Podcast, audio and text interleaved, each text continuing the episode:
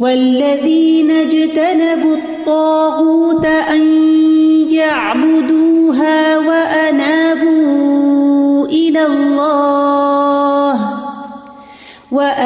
وأنابوا إلى الله لهم البشرى فبشر عباد اور وہ لوگ جنہوں نے تاغت سے اجتناب کیا کہ اس کی عبادت کرے اور اللہ کی طرف رجوع کیا انہیں کے لیے خوشخبری ہے، سو میرے بندوں کو بشارت دے دو۔ قرآن مثانی میں سے نا، ایک طرف جہنم کا ذکر ہوا تو دوسری طرف جنت کا بھی ذکر ہے۔ اور جنت کیسے ملتی ہے، وہ بھی بتا دی گئی۔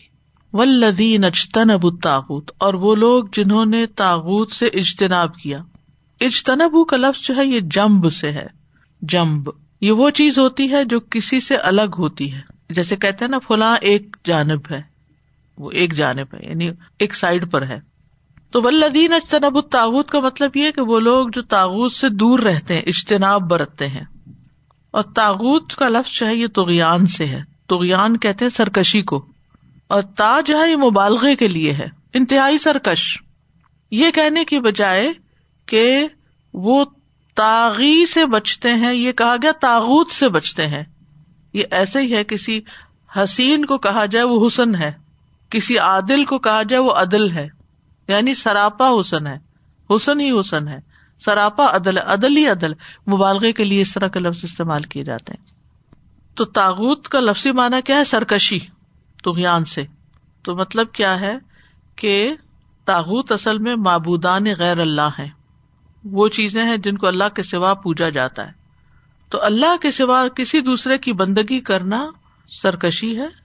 لیکن اگر کوئی اپنی بندگی کروائے تو وہ حد سے زیادہ بڑی ہوئی سرکشی ہے۔ ولدین اجتنب الطاغوت۔ اور وہ لوگ جنہوں نے تاغت کو چھوڑ دیا تاغت سے الگ ہو گئے، ہر اس سرکش قوت سے دوری اختیار کی جس کو اللہ کے مقابلے میں پوجا گیا، جس کی عبادت کی گئی۔ خواہ کوئی بت ہو یا کاہن ہو، جادوگر ہو یا کسی بھی حوالے سے کسی کو شریک کیا جائے۔ ابن قیم کہتے ہیں تاغت بہت زیادہ ہے ان کے سردار پانچ ہیں۔ نمبر ایک، ابلیس۔ نمبر دو، ہر وہ شخص جس کی عبادت کی جائے اور وہ اس پہ راضی بھی ہو۔ نمبر تین، جو لوگوں کو اپنی ذات کی عبادت کی دعوت دے۔ نمبر چار، جو علم غیب میں سے کسی چیز کا دعوی کرے، جیسے جادوگر، کاہن وغیرہ۔ اور نمبر پانچ، جو اللہ کی نازل کردہ شریعت سے ہٹ کے فیصلہ کرے۔ تو مطلب یہ ہے کہ وہ لوگ جو تاغت سے اجتناب کرتے ہیں یعنی دنیا کے فائدوں کو چھوڑ دیتے ہیں اللہ کی بندگی کے لیے۔ شیتان کو بھی تاغت کہا گیا ہے۔ یعنی شیتان کی چالوں سے بچتے ہوئے اپنی زندگی گزارتے ہیں۔ اور صرف اتنا ہی نہیں، وہ اناب اللہ تاغت کو چھوڑا اور رجوع کیا اللہ کی طرف۔ اور وہ اللہ کی طرف رجوع کرتے ہیں، متوجہ ہوتے ہیں، لوٹ آتے ہیں۔ یعنی توبہ کر کے اللہ کی طرف واپس آ جاتے ہیں۔ سر زمری میں آتا ہے وہ انی بو الا رب کم و اسلم لہو اپنے رب کی طرف پلٹ آؤ اور اس کے متی ہو جاؤ۔ تو جو ایسا کرے، ان کے لیے کیا ہے؟ لہم البشرا ان کے لیے خوشخبری ہے۔ یہاں بھی خبر مقدم ہے۔ لہم البشرا اور یہ حسر کا معنی پیدا کرنے کے لیے کہ انہیں کے لیے خوشخبری ہے۔ اصل خوشخبری ہی ان کے لیے ہے۔ یہ خوشخبری زندگی میں بھی، موت کے وقت بھی، اور اس وقت بھی جب وہ اللہ سبحان تعالیٰ کے سامنے کھڑے ہوں گے۔ یہ خوشخبری کس شکل میں ہے؟ دنیا میں کیسے ہوتی ہے؟ تعریف کی شکل میں، اچھے خواب کی شکل میں۔ لہوم البشرا۔ اچھے اور نیک خواب جو ہوتے ہیں، وہ خوشخبری کا حصہ ہوتے ہیں جو انسان اپنے لیے دیکھتا ہے یا کسی اور کے حق میں دیکھتا ہے۔ ابو ذر رضی اللہ عنہ کہتے ہیں کہ رسول اللہ صلی اللہ علیہ وسلم سے عرض کی گئی، آپ کا کیا خیال ہے کہ ایک شخص اچھے کام کرتا ہے اور لوگ اس کی تعریف کرتے ہیں؟ آپ نے فرمایا، یہ مومن کے لیے بشرا آجلا ہے، جلد ملنے والی خوشخبری۔ یعنی دنیا میں اس کو خوشخبری مل گئی کہ وہ اچھے کام کر رہا ہے۔ اور اچھے خواب جو یہ دیکھتا ہے، یا اس کو کسی کے بارے میں دکھائے جاتے ہیں؟ مثلاً وہ دیکھتا ہے کہ اس کو جنت کی بشارت دی جا رہی ہے، یا وہ خود کو نعمتوں میں دیکھتا ہے۔ اور اس طرح کے اور خواب تو یہ اللہ کی طرف سے خوشخبری ہوتی ہے۔ رحم البشرا۔ اسی طرح نیک مال کی توفیق ملنا یہ بھی خوشخبری کی ایک شکل ہے۔ یعنی اگر کسی کو یہ توفیق ہو گئی کہ اخلاص کے ساتھ کوئی نیک عمل کر لے تو یہ بھی خوشخبری ہے۔ پھر نیک لوگوں کی صحبت ملنا یہ بھی خوشخبری ہے۔ کیونکہ انسان اپنے دوست کے دین پر ہوتا ہے۔ تو کسی انسان کی خوش نصیبی ہوتی ہے کہ اس کا دوست نیک ہو، اس کا تعلق نیک لوگوں سے ہو۔ پھر اللہ سے محبت کرنے والوں کی محبت مل جانا۔ یعنی جو لوگ اللہ سے محبت کرتے ہیں، وہ آپ سے بھی محبت کریں، یہ بھی خوشخبری ہے۔ اور پھر یہ بھی خوشخبری میں سے ہے کہ انسان ان لوگوں سے محبت کرنے لگ جائے جو اللہ سے محبت کرتے ہیں۔ اس کی دعا بھی مانگی جاتی ہے نا۔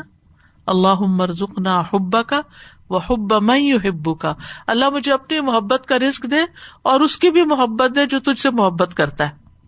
نبی صلی اللہ علیہ وسلم سے پوچھا گیا، ایک آدمی کچھ لوگوں سے محبت کرتا لیکن عمل میں وہ ان جیسا نہیں ہے۔ آپ نے فرمایا، جو جن سے محبت کرتا ہے وہ انہیں میں سے ہوگا یعنی قیامت کے دن۔ انس بن مالک رضی اللہ عنہ کہتے ہیں، ہم اسلام لانے کے بعد اس حدیث سے زیادہ کسی اور چیز پہ خوش نہیں ہوئے۔ اور انس بن مالک کہتے ہیں، میں نبی صلی اللہ علیہ وسلم سے، ابو بکر رضی اللہ عنہ سے، عمر رضی اللہ عنہما سے محبت کرتا ہوں۔ تو یہ انسان کے لیے خوشخبری ہے کہ اسے ایسے لوگوں کی محبت نصیب ہو جائے جو نیک ہے تو اگر ہم صحابہ سے محبت کرتے ہیں، امت کے صالحین سے محبت کرتے ہیں، تو یہ بھی خوشخبری ہے، یہ بھی خوش قسمتی ہے۔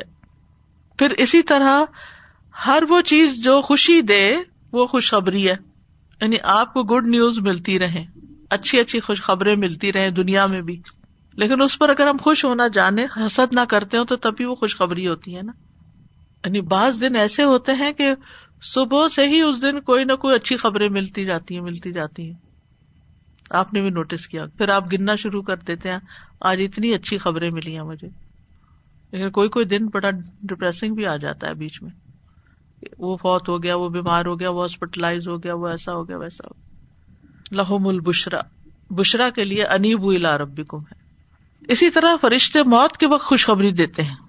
ان الذين قالوا ربنا الله ثم استقاموا تتنزل عليهم الملائكه الا تخافوا ولا تحزنوا وابشروا بالجنه التي كنتم توعدون۔ یقیناً جن لوگوں نے کہا کہ اللہ ہمارا رب ہے، پھر اس پر ڈٹ گئے۔ ان پر فرشتے نازل ہوتے ہیں اور ان سے کہتے ہیں، نہ ڈرو، نہ غمگین ہو۔ اس جنت کی خوشی مناؤ جس کا تم سے وعدہ کیا جاتا ہے۔ اللہ مجل ہم دنیا کی زندگی میں بھی، تمہارے دوست ہیں اور آخرت میں بھی۔ تو جب انسان اللہ کا بن جاتا ہے نا، تو مشکل مقامات پر فرشتے اس کے مددگار ہو جاتے ہیں۔ ایسا انسان پھر کبھی اپنے آپ کو تنہا نہیں محسوس کرتا۔ کہ میں اکیلا ہوں، میرا کوئی نہیں۔ یہ رونا نہیں روتا، کیونکہ اس کو یہ یقین ہوتا ہے کہ میں اپنے رب کا تابے دار ہوں فرما بردار ہوں، عبادت گزار ہوں، تو رب کی مدد میرے ساتھ ہے۔ یہ چیز اس کو حوصلہ دیتی اور وہ مدد فرشتوں کی شکل میں بھی ہوتی ہے۔ تو مومن روح کو موت کے وقت خوشخبری دی جاتی ہے۔ نبی صلی اللہ علیہ وسلم نے فرمایا، فرشتے مومن کی روح کو آسمان کی طرف چڑھا لے جاتے ہیں۔ پھر آسمان کا دروازہ کھولتا ہے۔ پوچھا جاتا ہے، یہ کون ہے؟ کہا جاتا فلاں شخص ہے۔ وہ کہتے مرحبا، پاک نفس جو پاک بدن میں تھی۔ داخل ہو جاؤ، اے قابل تعریف۔ اور خوش ہو جاؤ، اللہ کی رحمت اور خوشبو سے۔ اور اس رب سے جو تجھ پر ناراض نہیں۔ برابر اسے یہی کہا جاتا ہے، یہاں تک کہ روح اس آسمان تک پہنچ جاتی ہے جہاں پھر اس کے بعد اللہ سبحان تعالیٰ ہے۔ تو مومن کو قبر میں بھی خوشخبری دی جاتی ہے۔ مسند احمد کی روایت ہے، مومن کے پاس قبر میں ایک خوبصورت لباس اور انتہائی عمدہ خوشبو والا ایک آدمی آتا ہے۔ کہتا ہے، ابشر ابشر بلوی یسر رکا ہاضا یوم کلوی کن تتو اد اس چیز کی خوشخبری پاؤ جو تمہیں خوش کرے۔ یہ وہی دن ہے جس کا تم سے وعدہ کیا جاتا ہے۔ وہ اس سے پوچھتا ہے، تم کون ہو؟ تمہارا چہرہ ہی خیر کا پتا دیتا ہے۔ وہ جواب دیتا ہے، انا امل کا صالح میں تمہارا نیک عمل ہوں۔ اس پر وہ کہتا ہے، میرے رب قیامت ابھی قائم کر دے، تاکہ میں اپنے اہل خانہ اور مال میں واپس جاؤں۔ تو نیک امال کو یعنی ایک فارم دے دی جائے گی، ایک شکل دے دی جائے گی۔ اگر اچھی عمل ہے تو خوبصورت شکل ہوگی، اگر اچھے نہیں تو نہیں۔ سب سے پہلے تو ہمیں اپنی نماز کی فکر کرنی چاہیے کہ وہ کس کوالٹی کی ہے، کس درجے کی۔ عمل میں پہلا عمل تو یہی آتا ہے نا۔ فبشر عباد۔ میرے بندوں کو آپ خوشخبری دے دیجیے کس کو کہا جا رہا ہے؟ فبشر عباد۔ کون خوشخبری دے دے؟ نبی صلی اللہ علیہ وسلم۔ بشر۔ اور یہاں عبادی ہے اصل میں نا۔ اللہ کے خاص بندے۔ سب بندوں کے لیے نہیں ہے یہ خوشخبری۔ میرے بندوں کے لیے، عباد الرحمان کے لیے۔ کس چیز کی خوشخبری دے دے، جنت کی دے دے، ہر اس چیز کی جو ان کو خوش کر دے۔ تو مومن جو ہے وہ دنیا میں خوش رہتا ہے۔ کوئی آزمائش آ جائے پھر بھی خوش رہتا ہے۔ کیونکہ اس کو پتا ہے کہ اب مجھے صبر کرنا ہے اور اس میں میرے لیے بڑی خیر ہے۔ بعض اوقات انسان صرف نیک امال سے وہ درجہ نہیں پا سکتا جو تکلیف پر صبر کر کے پا لیتا ہے۔ کیونکہ ان نمائی وقت صابرون اجرا ہوں بغیر حساب۔ تو مومن کے لیے آزمائش پر بھی خوشخبری ہے۔ بیماری پر، تکلیف پر، نقصان پر، غم پر، دکھ پر۔ پھر اسی طرح اگرچہ خطاب نبی صلی اللہ علیہ وسلم کو ہے، لیکن اس کے بعد ہمیں بھی یہ اخلاق اپنانا ہے کہ ہم لوگوں کو اچھی خبریں سنایا کریں۔ نبی صلی اللہ علیہ وسلم نے فرمایا، آسانی کرو، سختی نہ کرو، خوشخبری دو اور نفرت نہ دلاؤ۔ لیکن عام طور پر ہم کیا کرتے ہیں؟ اچھی خبر تو نہیں سناتے، لیکن کوئی چھوٹی موٹی تکلیف ہو، جیسے بچے ہی ہوتے اپنے، تو اپنی زندگی میں ہوں گے، خوش ہوں گے، تو کم ہی شیئر کریں گے۔ لیکن کوئی تکلیف ہوگی تو سب سے پہلے ماں باپ کے پاس آ کے روئیں گے۔ تو ہمیں اس کے برعکس کرنا چاہیے۔ اچھی اچھی خبریں سنانی چاہیے اور جو تکلیف دہ چیزیں ان نماشکو بفی بحسنی اللہ۔ اسی طرح دین کے معاملے میں بھی، جہاں جہنم کی بات ہو، وہاں جنت کی بات ضرور کرنی چاہیے۔ اور اچھی خبریں سنانی چاہیے۔ ابو ہرارا کہتے ہیں کہ نبی صلی اللہ علیہ وسلم اپنے صحابہ کے ایک گروہ کی طرف نکلے جو ہنس رہے تھے اور باتیں کر رہے تھے۔ آپ نے فرمایا، اس ذات کی قسم جس کے ہاتھ میں میری جان ہے۔ اگر تم وہ جان لو جو میں جانتا ہوں، تو تم ہنسو کم اور رو زیادہ۔ پھر آپ چلے گئے اور لوگ رونے لگ گئے۔ اللہ سبحان تعالیٰ نے آپ کو وہی کی کہ اے محمد صلی اللہ علیہ وسلم، آپ نے میرے بندوں کو مایوس کیوں کیا؟ تو آپ واپس تشریف لائے اور کہا، خوش ہو جاؤ۔ سیدھے رہو اور قریب ہو جاؤ۔ اب شروع و سد و قارب پھر اسی طرح جو شخص توحید پر ہو، اس کے لیے خوشخبری ہے۔ نماز پڑھنے والوں کے لیے خوشخبری ہے۔ نماز کا انتظار کرنے والوں کے لیے خوشخبری ہے۔ مریض کے لیے خوشخبری ہے۔ کاب بن نجرا کہتے ہیں کہ نبی صلی اللہ علیہ وسلم نے ان کو اپنی مجلس میں نہیں دیکھا، تو ان کے بارے میں پوچھا۔ صحابہ کہتے ہیں کہ وہ بیمار ہیں۔ صحابہ نے آپ کو بتایا۔ آپ پیدل چلے یہاں تک کہ ان کے گھر پہنچ گئے۔ جب آپ ان کے یہاں داخل ہوئے تو آپ نے فرمایا، اب شریا کاب اے کاب خوش ہو جاؤ۔ ام اللہ کہتی ہیں، رسول اللہ صلی اللہ علیہ وسلم میری عادت کے لیے تشریف لائی دوسری روایت ہے۔ اور جب میں بیمار تھی تو آپ نے فرمایا، اے ام اللہ خوش ہو جاؤ۔ مسلمان کے مرض کی وجہ سے اللہ اس کی خطائیں دور فرما دیتا ہے۔ جیسے آگ سونے اور چاندی کا کھوٹ ختم کر دیتی تو بیماری بھی انسان کی خطائیں دھو کے اس کو پاک صاف کر دیتی۔ اگر بیماری کے وقت ہمیں یہ یاد رہے تو بیماری بھی ہلکی ہو جائے، بھول جاتے ہیں پھر۔ تو اس آیت میں تاغت سے بچنے والوں کی تعریف کی گئی ہے۔ اور توحید جو ہے مکمل نہیں ہوتی جب تک تاغت کا انکار نہ کیا جائے۔ اسی لیے لا الہ الا اللہ ہے۔ پھر یہ کہ جو غلط کام کرے ان کے لیے سزا ہے اور جو اچھے کرے ان کے لیے خوشخبریاں ہیں۔ تو کن بندوں کو خوشخبری دے دو؟ الذين يستمعون القول فيتبعون احسنه اولئك الذين هداهم الله. واولئك هم اولو الالباب وہ جو کان لگا کے بات سنتے ہیں، غور سے بات سنتے ہیں، پھر اس میں سب سے اچھی بات کی پیروی کرتے ہیں۔ یہی لوگ ہیں جنہیں اللہ نے ہدایت دی اور یہی عقل والے ہیں۔ اللہ یس تمیون القول پیت تبیون احسنا یہ اللہ تعالیٰ کے خاص بندوں کی عباد الرحمان کی صفت بتائی گئی ہے کہ وہ اپنے لمحات کو بھی ضائع نہیں کرتے، بلکہ سننے کی بجائے یس تمیونا ہے کان لگا کے سنتے ہیں، متوجہ ہو کے سنتے ہیں، خاموش ہو کے سنتے ہیں۔ تو سامے اور مستمع میں فرق ہوتا ہے۔ مثلاً آپ نماز پڑھنے گئے مسجد، تو نماز میں قرآت ہو رہی، آپ قرآن سن رہے ہیں۔ ایک یہ ہے کہ آپ بس سن رہے ہیں لسننگ کر رہے ہیں۔ اور ایک یہ ہے کہ غور سے سن رہے کیا کہا۔ اور پھر اس سے کوئی سبق بھی لیتے ہیں۔ تو یہ ہے یستم اون والے لوگ، جو توجہ سے سنتے ہیں۔ آ رہا ہے رمضان ان شاء اللہ اللہ کرے ترابی کا موقع ملے اور ہم توجہ سے سننے والے بنے پیت تبھی نہ احسنا اور اچھی چیز کی پیروی کرتے ہیں۔ اس کی مثال کیا ہے؟ علماء کہتے ہیں کہ جیسے ایک قرآن سننے والا نا، اس کو یہ نہیں پتا چلتا سجدے کی آیت آئی ہے یا نہیں، تو وہ سجدہ بھی نہیں کرتا۔ لیکن جو مستمع ہوتا ہے، غور سے سنتا ہے، اس کو سمجھ آ جاتی ہے، سجدے کی آیت آ گئی۔ اور اس کا اندازہ آپ کو ہوا ہوگا، جیسے تراوی پڑھ رہے ہوتے ہیں نا، تو جن لوگوں نے قرآن کو سمجھ کے پڑھا ہوتا ہے نا، آیتوں کا ترجمہ آ رہا ہوتا ہے، اور وہ آیت سجدہ پر بھی توجہ کرتے ہیں، تو وہ رکو میں جانے کی وجہ سجدے میں جاتے ہیں۔ اور جو دھیان کہیں ہوتا ہے اور سجدہ کر رہے ہوتے وہ جب امام اللہ اکبر کہتا ہے، تو وہ سجدہ میں جانے کے بجائے رکو کرنا شروع کر دیتے ہیں۔ یہ سامع اور مستمع کا فرق ہوتا ہے۔ ایک ہے کان کو ٹکرا رہی، کوئی بات اور دماغ کہیں اور لگا ہوا ہے۔ اور ایک یہ کہ کان بھی مصروف ہے اور دل دماغ بھی مصروف ہے۔ تو یس القول القول سے مراد قرآن بھی ہے اور القول سے مراد اچھی بات بھی ہے۔ اچھی باتوں کو غور سے سننے والے اس سے یہ پتا چلتا ہے بےحدہ باتوں میں ان کا دل نہیں لگتا۔ وہ ایزا مرو بلغوی مرو کراما جو بےحدہ کام کے پاس سے گزرتے ہیں تو باعزت گزر جاتے ہیں۔ القصص میں آتا ادا سم اللہ و آرد انہ کہ جب وہ لغ بات سنتے ہیں تو اس سے اعراض برتتے ہیں۔ بیکار باتوں میں اپنا وقت ضائع نہیں کرتے۔ صرف اچھی بات سنتے ہیں۔ اللہ یس تمیون القول۔ ہر آواز کے پیچھے نہیں لگ جاتے۔ کہ کوئی گانا سنا تو اس کے پیچھے لگ گئے یا کوئی اور چیز، بلکہ بہتر چیزوں کو سنتے ہیں۔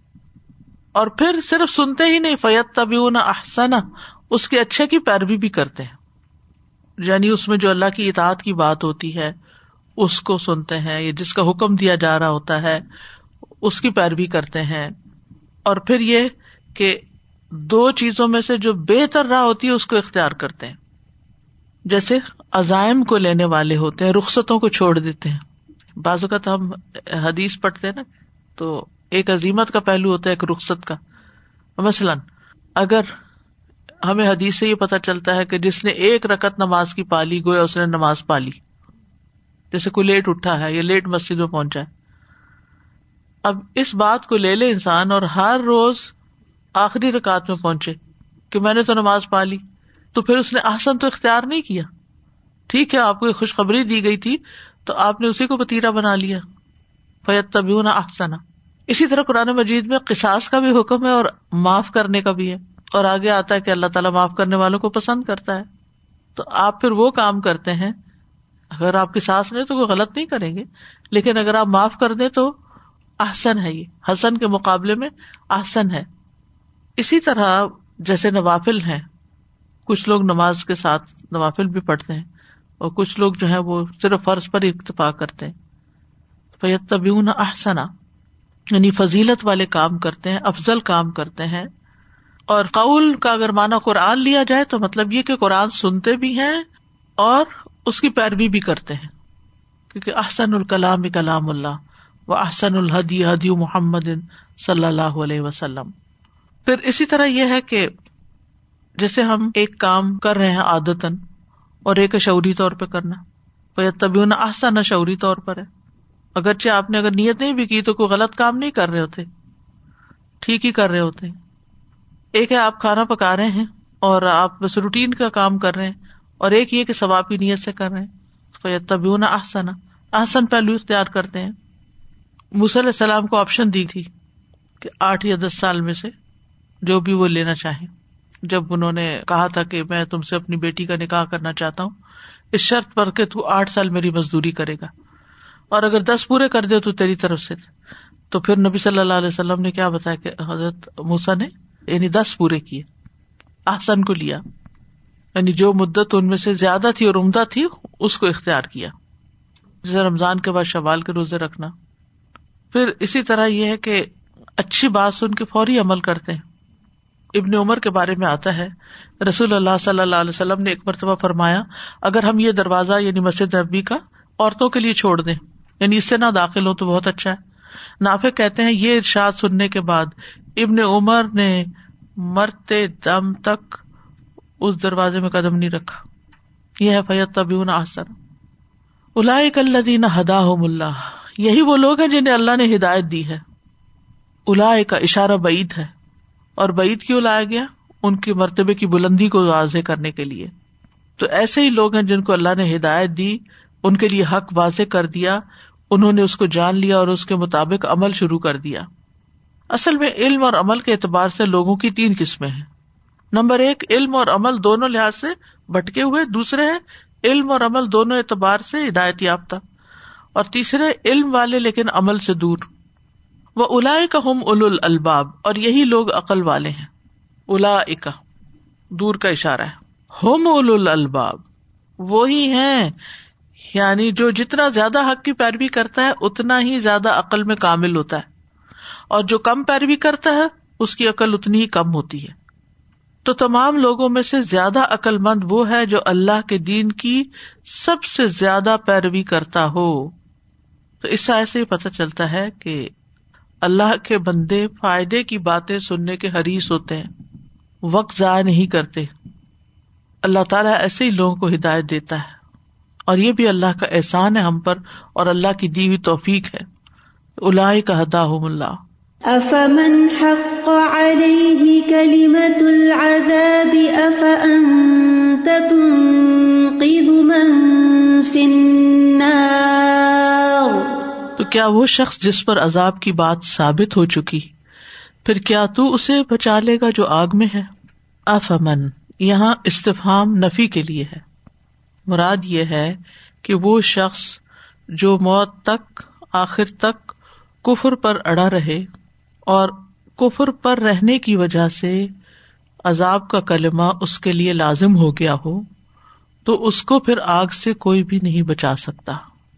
یہاں بھی خطاب رسول اللہ صلی اللہ علیہ وسلم سے ہے کہ کیا آپ اسے دردناک انجام سے بچانے کی طاقت رکھتے ہیں؟ نہیں، آپ ایسا نہیں کر سکتے۔ یعنی جس نے اپنے آپ کو اللہ کے عذاب کا مستحق بنا لیا ہو۔ رسول اللہ صلی اللہ علیہ وسلم اس کو اس سزا سے بچا نہیں سکتے۔ کتنا واضح ہے یہ۔ اور ہمارے یہاں کیا کہا جاتا ہے؟ خدا جو پکڑے چھڑا لے محمد۔ محمد کا پکڑا چھڑا کوئی نہیں سکتا۔ یہ شیر بنا ہوا ہے۔ یعنی اگر اللہ تعالیٰ کسی کو سزا دینا چاہے گا، تو رسول اللہ صلی اللہ علیہ وسلم اس کو چھڑا لیں گے۔ یہاں پر یہ بات کہی جا رہی ہے کہ اگر کسی کے حق میں سزا کا فیصلہ ہو گیا ہے، تو اب آپ اس کو نہیں چھڑا سکتے۔ یعنی اللہ کا فیصلہ پکا فیصلہ ہے۔ یعنی جو شخص کفر کو ترجیح دے اور کفر پر ہی مر جائے، تو پھر آپ یا کوئی اور اس کو آگ سے نہیں بچا سکتا۔ اس میں ایک طرح سے نبی صلی اللہ علیہ وسلم کو تسلی بھی دی جا رہی کیونکہ آپ کی شدید خواہش تھی کہ سب لوگ ایمان لے آئے تو یہاں آپ کو بتایا جا رہا ہے کہ یعنی جس کے لیے آپ چاہتے ہیں آپ اس کو ہدایت نہیں دے سکتے۔ جس نے ایمان پر کفر کو ترجیح دی ہے اور پھر آخر دم تک کفر پر ہی جما رہا ہے، آپ اس کو آگ سے نہیں بچا سکتے۔ ان نقلا تحدیم احبتا اس لیے ہر انسان کو اپنے لیے خود فکر کرنی چاہیے۔ ہاں رسول اللہ صلی اللہ علیہ وسلم کو شفات کا اختیار دیا جائے گا عزن دیا جائے گا اور آپ شفات کریں گے بھی۔ لیکن جس شفات پر رب راضی ہوگا اور جو چاہے گا اس میں سے قبول کرے گا اور جو چاہے گا نہیں کرے گا۔ لكن الذين اتقوا ربهم لهم غرف من فوقها غرف۔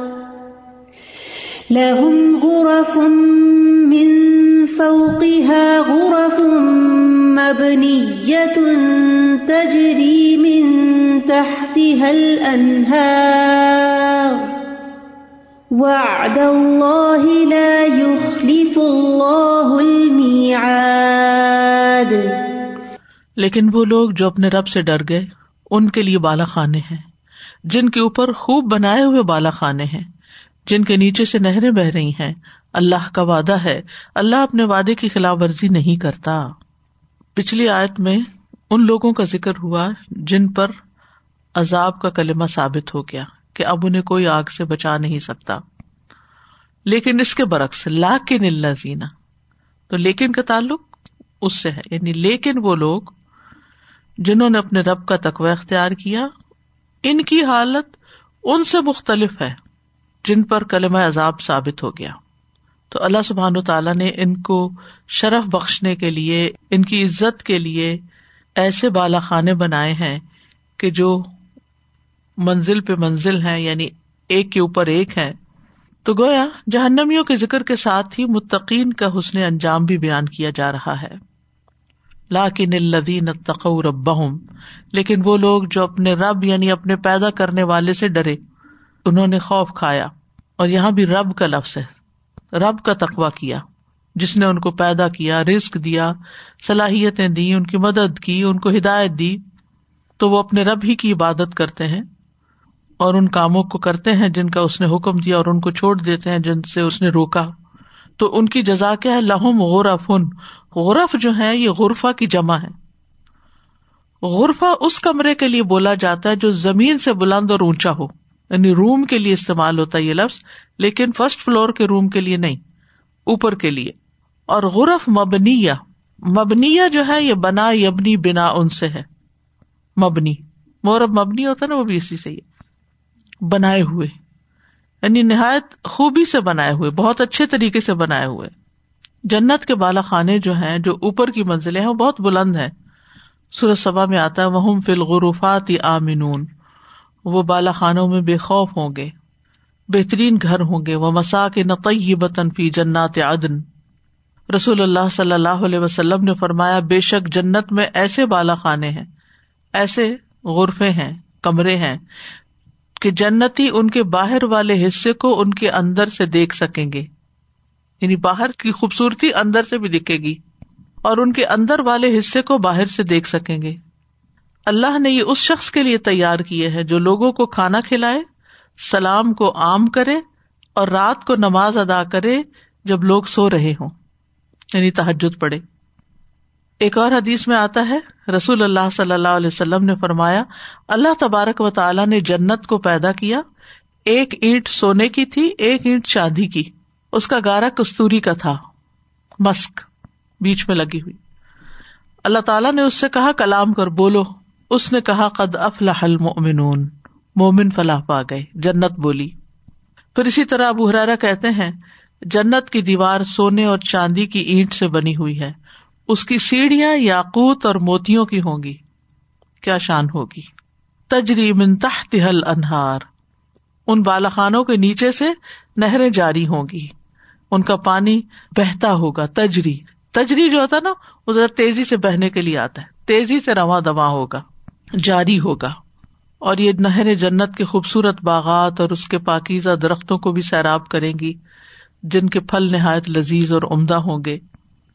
سورت محمد میں جنت کی نہروں کی ڈیٹیل بھی آئی ہے اور ایک حدیث پہ پتہ چلتا ہے کہ جنت کی نہریں مشک کے ٹیلوں یا پہاڑوں کے نیچے سے نکلیں گی۔ تو زیادہ خوشبو بھی لے کے نکلیں گی۔ اور زمین کی سطح پر ہوں گی۔ اب ہم اس کو امیجن نہیں کر سکتے، کیونکہ ہمارے یہاں تو نہریں وہ ہوتی ہیں جو زمین کھود کے نیچے اندر ڈگ کر کے بنائی جاتی ہیں۔ تو جنت کی نہریں اوپر ہوگی سطح سے اوپر ہوگی کیسی ہوں گی؟ اللہ ہی بہتر جانتا ہے۔ انس بن مالک کہتے ہیں، میرا خیال ہے تم سمجھتے ہو کہ جنت کی نہریں زمین میں گڑوں کی شکل میں نہیں، اللہ کی قسم، بے شک وہ تو زمین کی سطح پہ بہنے والی ہیں۔ ان کا ایک کنارا موتیوں کا ہے، دوسرا کنارا یاقوت کا ہے۔ اور ان کی مٹی خالص مسک کی ہے، کستوری کی۔ راوی کہتے ہیں، میں نے کہا، یہ مسک الفر کیا ہے؟ انہوں نے کہا، جس میں کوئی اور چیز مکس نہ ہو۔ پیور پیور مسک۔ واد اللہ، یہ اللہ کا وعدہ ہے۔ لا یخلف اللہ المیاد اللہ اپنے وعدے کے خلاف نہیں کرے گا۔ یعنی اللہ نے متقی لوگوں سے، پرہیزگار لوگوں سے جس ثواب کا وعدہ کیا ہے، وہ وعدہ ضرور پورا ہو کر رہے گا۔ تو انسان کو کیا چاہیے؟ کہ تقوا کے تقاضے پورے کرے اور اللہ سبحان و تعالیٰ اپنا وعدہ پورا کرے گا۔ اور اللہ سبحان و تعالیٰ سے کسی جھوٹ اور وعدہ خلافی کی توقع بھی نہیں کی جا سکتی۔ سورت مریم میں آتا ہے، جنات و ادن نلتی و ادر رحمان و عباد بالغیب ان نہ کا نہ واد ہمیشگی کے باغات میں، جن کا رحمان نے اپنے بندوں سے ان کے بن دیکھے وعدہ کیا ہے۔ بلا شبہ حقیقت یہ ہے کہ اس کا وعدہ ہمیشہ سے پورا ہو کے رہنے والا ہے۔ یعنی اللہ تعالیٰ جو بھی وعدہ کرتا ہے وہ پورا کرتا ہے۔ تو اس آیت سے پتا چلتا ہے کہ اللہ سبحان تعالیٰ کی نعمتیں ان لوگوں کے لیے ہیں جو رب سے تقوا اختیار کر کے دنیا میں اچھے کام کریں اور برائیوں سے بچ بچ کے زندگی بسر کریں۔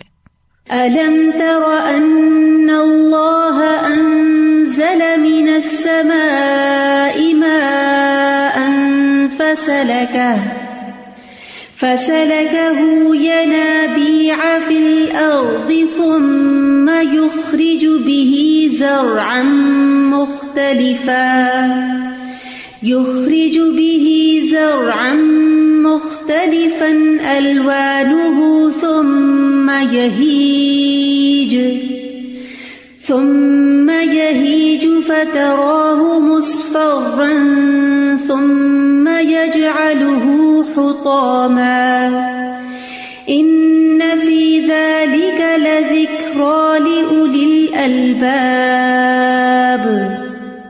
کیا آپ نے نہیں دیکھا کہ اللہ نے آسمان سے کچھ پانی اتارا؟ پھر اسے چشموں کی صورت میں چلایا، پھر وہ اس کے ساتھ کھیتی نکالتا ہے، جس کے رنگ مختلف ہیں۔ پھر وہ پک کر تیار ہو جاتی ہے۔ پھر تو اسے دیکھتا ہے کہ پیلی ہونے والی ہے۔ پھر وہ اسے چورا بنا دیتا ہے۔ بے شک اس میں عقل والوں کے لیے یقیناً بڑی نصیحت ہے۔ پچھلی آیت میں آخرت کے عذاب اور پھر جنت کی نعمتوں کا ذکر کیا گیا۔ اب یہاں دنیا کی حالت بتائی گئی۔ یعنی آخرت کا عذاب بھی پائیدار ہے اور جنت کی نعمتیں بھی پائیدار ہیں۔ اس کے برعکس دنیا کی زندگی، اس کی زیب و زینت اور خوشحالی عارضی ہے۔ نا پائیدار ہے۔ علم، یہاں بھی حرف استفام ہے اور علم طرح جب آتا ہے تو اس کا مطلب ہے کہ یہاں استفام کسی چیز کو ثابت کرنے کے لیے آئے کیا تو ہم نے دیکھا؟ یعنی دیکھا ہے، ایسا ہی ہے۔ اور پھر دیکھنا، آنکھ سے دیکھنا بھی ہو سکتا ہے اور علمی دیکھنا بھی ہوتا ہے۔ کچھ چیزیں تو انسان اپنی آنکھ سے دیکھتا ہی ہے۔ ہر سال خزاں آتی ہے اور یہ سارے منظر دیکھتا ہے۔ اور بعض اوقات یہ ہے کہ انسان نہیں دیکھ پاتا کیونکہ وہ اس علاقے میں نہیں رہتا اور اب تو خیر ویڈیوز کے ذریعے بہت کچھ ہم دیکھ لیتے ہیں، لیکن پہلے تو جو کہیں گیا نہیں، اس نے وہاں کا کچھ رت دیکھی ہی نہیں۔ یعنی آپ سوچیے نا، وہ دور جس میں کوئی تصویر کا کانسیپٹ ہی نہیں تھا، کوئی کیمرا نہیں تھا، کوئی تصویر نہیں تھا یہ تو کچھ ہی عرصے کی بات ہے نا، یہ سب کچھ عام ہو گیا۔ تو اس زمانے میں تو لوگوں نے ہر چیز نہیں دیکھی ہوئی تھی۔ تو جب کوئی مثال دی جاتی، کیا تم نے دیکھا؟ تو اگر دیکھا ہو تو اس کو ریکال کر لے انسان، تو پھر بات زیادہ بہتر سمجھ میں آتی۔ ہے اور اگر نہ دیکھا ہو، کسی نے بتایا ہو یا کہیں پڑھا ہو، تو وہ بھی انسان کو فائدہ دیتا ہے۔ بہر المقصود کیا ہے؟ غور کروانا، غور و فکر کرنا۔ اور اس میں خطاب یا تو نبی صلی اللہ علیہ وسلم سے ہے، یا پھر جو بھی شخص ہو، اس سے مخاطب یعنی جو بھی اس کو سن رہا ہو۔ تو الم طرح کیا آپ نے غور نہیں کیا؟ ان اللہ انزل من ایمان کہ اللہ نے پانی کو آسمان سے اتارا ہے یعنی زمین میں موجود پانی کی اصل آسمان ہے، اوپر سے آتا ہے۔ جیسے سورت فرقان میں بھی آتا ہے وہ انزل نامن سما اما انتہورا کہ ہم نے آسمان سے پاک کرنے والا پانی اتارا۔ آسمان سے بارشیں جب برستی ہیں تو پانی زمین کی تہوں میں چلا جاتا ہے۔ اوپر کی سطح پہ تو یا تو اوپر نظر آتا ہے یا جو جذب ہوتا ہے پھر وہ اترتا جاتا ہے، اترتا جاتا ہے اور کئی کئی سو فٹ نیچے چلا جاتا ہے۔ پھر ضرورت کے مطابق اللہ سبحان و تعالیٰ اس کو چلاتا ہے۔ کبھی چشموں کی صورت میں نکالتا ہے اور کبھی وہ جو اسٹریمز نیچے بہ رہی ہوتی ہیں، ان کو بور کر کے وہاں سے پانی نکالا جاتا ہے، جس سے ندی نالے بھی بنتے ہیں اور پھر دریا بھی چل پڑتے ہیں اس پانی سے۔ یعنی زمین والے نہیں یعنی اوپر والے سے بھی۔ فصلا کہ یا نہ ابھی آ تو سلا کہ تو اس نے اس کو چلایا سلا کا یا آ ینابی کی شکل میں، یمبو کی جمع ہے۔ یمبو عام طور پر چشمے کو کہتے ہیں، یا پانی بہنے کی جگہ، جو زمین کے اندرونی تہ میں ہوتی ہے۔ جو زمین کے پیٹ میں بہت سارے ذخیرہ شدہ پانیوں کو اٹھائی ہوتی ہے یعنی انڈر گراؤنڈ جو اسٹریمس بہ رہی ہیں۔ ایک تو نا زمین کے اوپر بہ رہی اور ایک ہے وہ اندر بہ رہی ان کے لیے بھی ینابی کا لفظ استعمال ہوتا ہے۔ یعنی انسان اگر غور کرے کہ کس طرح بادل آتے ہیں، آسمان کی فضائیں بھر جاتی ہیں۔ دیکھے کبھی بادل آتے نا، نہ آسمان، نہ سورج، کوئی چیز نظر نہیں آتی۔ ہر طرف بادل بادل بادل۔ اور دائیں سے بائیں جتنا وسیع آسمان سب ہماری نظروں سے اجل ہوتا ہے اور بادلوں سے ڈھکا ہوتا ہے۔ میں کبھی سوچتی ہوں یہ سارے پانی نے برسنا ہے اور یہ سارا پانی برسے اور زمین کے اندر جذب نہ ہو تو آپ دیکھیں زمین تو پھر فلڈ ہو جائے۔ یعنی ساتھ ساتھ برستا جاتا ہے، اندر چلتا جاتا ہے، کچھ دریاؤں کی شکل میں بہتا ہے کوئی سمندر میں جا گرتا ہے۔ تو یہ اللہ سبحانہ تعالیٰ کی بہت بڑی رحمت ہے کہ اللہ تعالیٰ نے اپنی قدرت سے پانی کو زمین کی رنگوں میں داخل کر دیا اور پھر کبھی چشمے اور کبھی دیگر صورتوں میں پانی وہاں سے نکل آتا ہے۔ تو یہ اللہ سبحان تعالیٰ کی بندوں پر بہت بڑی رحمت ہے۔ ثم یخرج بھی پھر اسی پانی سے نکالتا ہے زر ان کھیتی کو مختلف ان الوان جس کے رنگ مختلف ہیں۔ یعنی کھیت اگتے ہیں، رنگ، شکلیں، کوئی سبز، کوئی زرد، کوئی لال، پیلی، پھولوں کے رنگ مختلف، پھلوں کے رنگ مختلف۔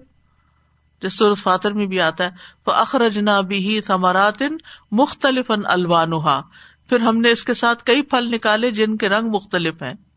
اور یہاں ثم یخرج بھی زرعن مختلف ان الوان ثم یہی جو وہ رنگین کھیتیاں کیا ہو جاتی ہیں؟ سوکھ جاتی ہیں۔